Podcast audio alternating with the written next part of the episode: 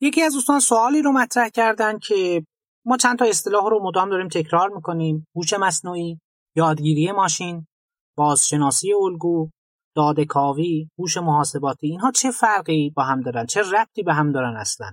آیا یک چیزم؟ بله اینا با هم تفاوتهایی رو دارن و بعضا تفاوتهاشون خیلی ظریفه و خب یه ارتباطهایی هم با هم دیگه طبعا دارن. کلی ترین اصطلاح بین همه اینها اصطلاح هوش مصنوعیه که عبارت انگلیسیش هست Artificial Intelligence. این یک زیر مجموعه از علوم کامپیوتره. که یک هدفی رو داره. هدف چیه؟ هدف ایجاد هوشمندی مشابه با هوش انسان هست منتها به شکل مصنوعی و با کامپیوترها. این هدف کلیه. اما خب زیربخش هایی داره و ابزارهای مختلفی داره و البته مسائل مختلفی داره که خب اینها در حوزه های مختلف مطرح میشه. پس ما یک شاخه خیلی کلی داریم به اسم هوش مصنوعی. که یکی از زیر شاخه های این موضوع یادگیری ماشین هست.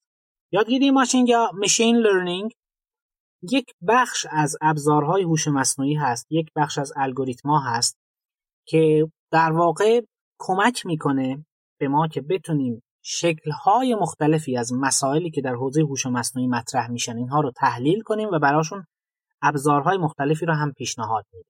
در واقع یادگیری ماشین مجموعه ای از مسائل و ابزارهایی هست که تو حوزه هوش مصنوعی مطرح میشن. خیلی از مسائلی که تو حوزه هوش مصنوعی هستن خیلی از کاربردها ترجمه میشن به یک مسئله ریاضی تو حوزه یادگیری ماشین که سری ابزارم براش هست که ما قبلا در مورد این صحبت کردیم.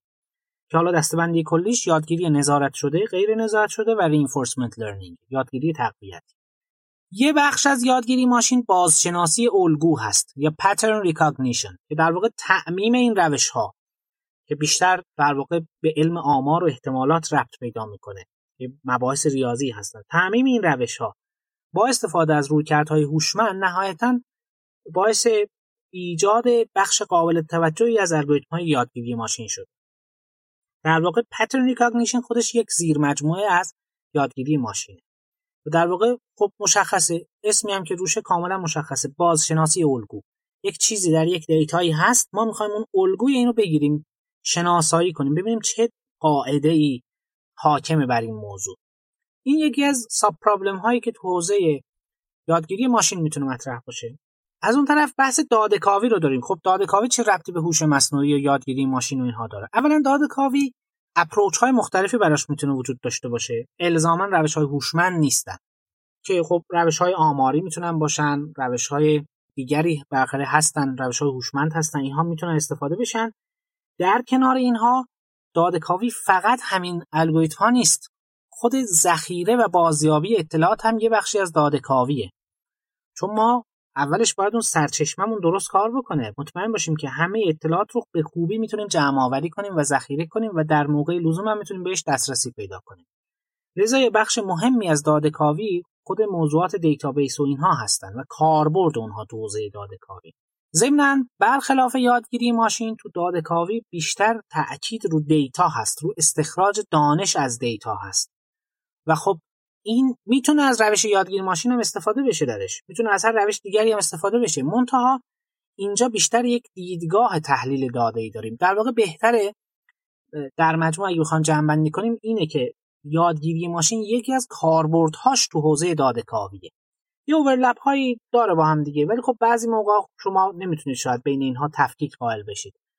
در واقع یادگیری ماشین یک مجموعه از روش های هوش مصنوعی که یکی از کاربردش می‌تونه همون حوزه داده کاوی باشه. کاربردش در داده کاوی هست. اینا خب طبیعتا پس یه اورلپ دارن دیگه. مثل تفاوتشون مثل مثلا و شباهتشون مثل انتگرال هست و مثلا فرض کنید فیزیک مثلا حرکت.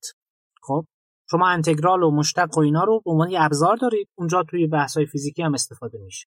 الان ما بگیم که فیزیک با مثلا محاسبات دیفرانسیل و انتگرال یکیه. نه. کاربرد این محاسبات دیفرانسیل انتگرال یا حسابان در حوزه فیزیک مطرحه و اینجا ما داریم در مورد اون صحبت می‌کنیم به نوعی. نسبت یادگیری ماشین داده کاوی هم تا حدود زیادی شبیه به همین هست. داده کاوی یا دیتا ماینینگ اغلب البته این خیلی حالا شاید و بعضی مثال های نقض براش وجود داشته باشه ولی خب اغلب تاکید روی روش های آن یعنی چیزی که ما به صورت فعال اصلا کسی چیزی نمی‌دونه در مورد اون داده. یعنی کسی قبلا این مسئله رو حلش نکرده. به خاطر همین اغلب روش های دادکاوی اغلب روش های یادگیری ماشین که در دادکاوی استفاده میشن روش های یادگیری غیر نظارت شده هستند یه اصطلاح دیگه هم داریم به اسم computational intelligence یا هوش محاسباتی. این چیه؟ چه نسبتی با هوش مصنوعی داره؟ در واقع یک بخش مهمی از الگوریتم هایی که در حوزه هوش مصنوعی وجود دارن که حالا خب شامل یادگیری ماشین هم میشه به همراه یک مجموعه دیگری از الگوریتم ها که بیشتر کار بهینه‌سازی و planning انجام میدن و intelligent planning اصطلاحا بهش گفته میشه یا intelligent optimization همه اینها رو اگر تجمیع کنیم ما به شاخه هوش محاسباتی می‌رسیم. یعنی هوش محاسباتی یه زیر مجموعه از هوش مصنوعی ولی شامل یادگیری ماشین هم میشه. در واقع بزرگتر از یادگیری ماشین ولی کوچکتر از هوش مصنوعی هست. هوش محاسباتی شامل مباحث شبکه های عصبی و سیستم های فازی و اینها میشه. بحث reinforcement learning می‌تونه داخلش طبقه بندی بشه حداقل از روش های هوش محاسباتی تو reinforcement learning میشه استفاده کرد. شامل محاسبات تکاملی میشه الگوریتم های فراابتکاری رو در بر می‌گیره و و مسائل دیگری که حالا می‌تونه روش های دیگری که مطرح هستن. به صورت کلی اگه بخوایم بگیم یکی الگوریتم های یادگیری ماشینی یکی هم الگوریتم های برنامه ریزی و بهینه سازی هوشمند. اینها کنار هم هوش محاسباتی رو تشکیل میدن. یه بخش مهمی از الگوریتم های هوش مصنوعی هستند اما خب در هوش مصنوعی مگر چیزی غیر از ریاضی هم داریم؟ بله. یه سری از موارد هستن که ماهیت ریاضی و محاسباتی ندارن. بیشتر ماهیت شناختی دارن. ماهیت توصیفی دارن. که مثلا فرض کنید یه بخش مهمی از مسائل هوش مصنوعی بحث پردازش زبان طبیعی یا Natural Language Processing NLP هست. که همیشه اینها محاسباتی برخورد نشده باش.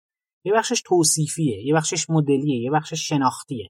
و این موضوعات هستن که در واقع یک تفکیک جزئی بین هوش مصنوعی و هوش محاسباتی ایجاد می‌کنن. هرچند ما به واسطه اینکه کامپیوترهامون اسمش هم روشه کامپیوتر دیگه محاسبه گر کامپیوترهامون چون ابزار محاسبات هستند خب طبیعتا به خاطر رشد زیادی که کامپیوترها داشتن حوزه هوش محاسباتی از بین حوزه های مختلف هوش مصنوعی بیشتر رشد کرده. و ما بیشتر اسم اینها رو میشنویم. ولی هوش مصنوعی خلاص شده در اینها نیست. و خیلی مواقع یه مقدار کم توجهی شده به سایر حوزه های هوش مصنوعی که ما هم اتفاقا اونجا خیلی سواد و دانش زیادی نداریم. هنوز جای کار خیلی زیاده و دیر یا زود حالا یه مقدار که بره جلوتر موضوعات به این موضوعات هم توجه خواهد شد. و به زعم من حتی فکر می‌کنم که این بخش های شناختی اگر اگر به شکل مناسبی تکمیل نشه اگر به شکل مناسبی رشد پیدا نکنه دانش هوش مصنوعی به اون جایی که باید برسه نمی‌تونه برسه. یعنی بدون اون بخش های کاگنیتیو بدون اون بخش هایی که توصیفی هستن شناختی هستن بدون اینها صرفا این مدل های محاسباتی نمی‌تونن. اون چیزی رو که ما به دنبال ایجادش هستیم رو نهایتا به ارمغان بیارن برای حالا این توضیحات کلی ارائه شد که تا تفاوت این ترم ها و این اصطلاح ها مشخص بشه. امیدوارم که برای دوستان مفید واقع شده باشه.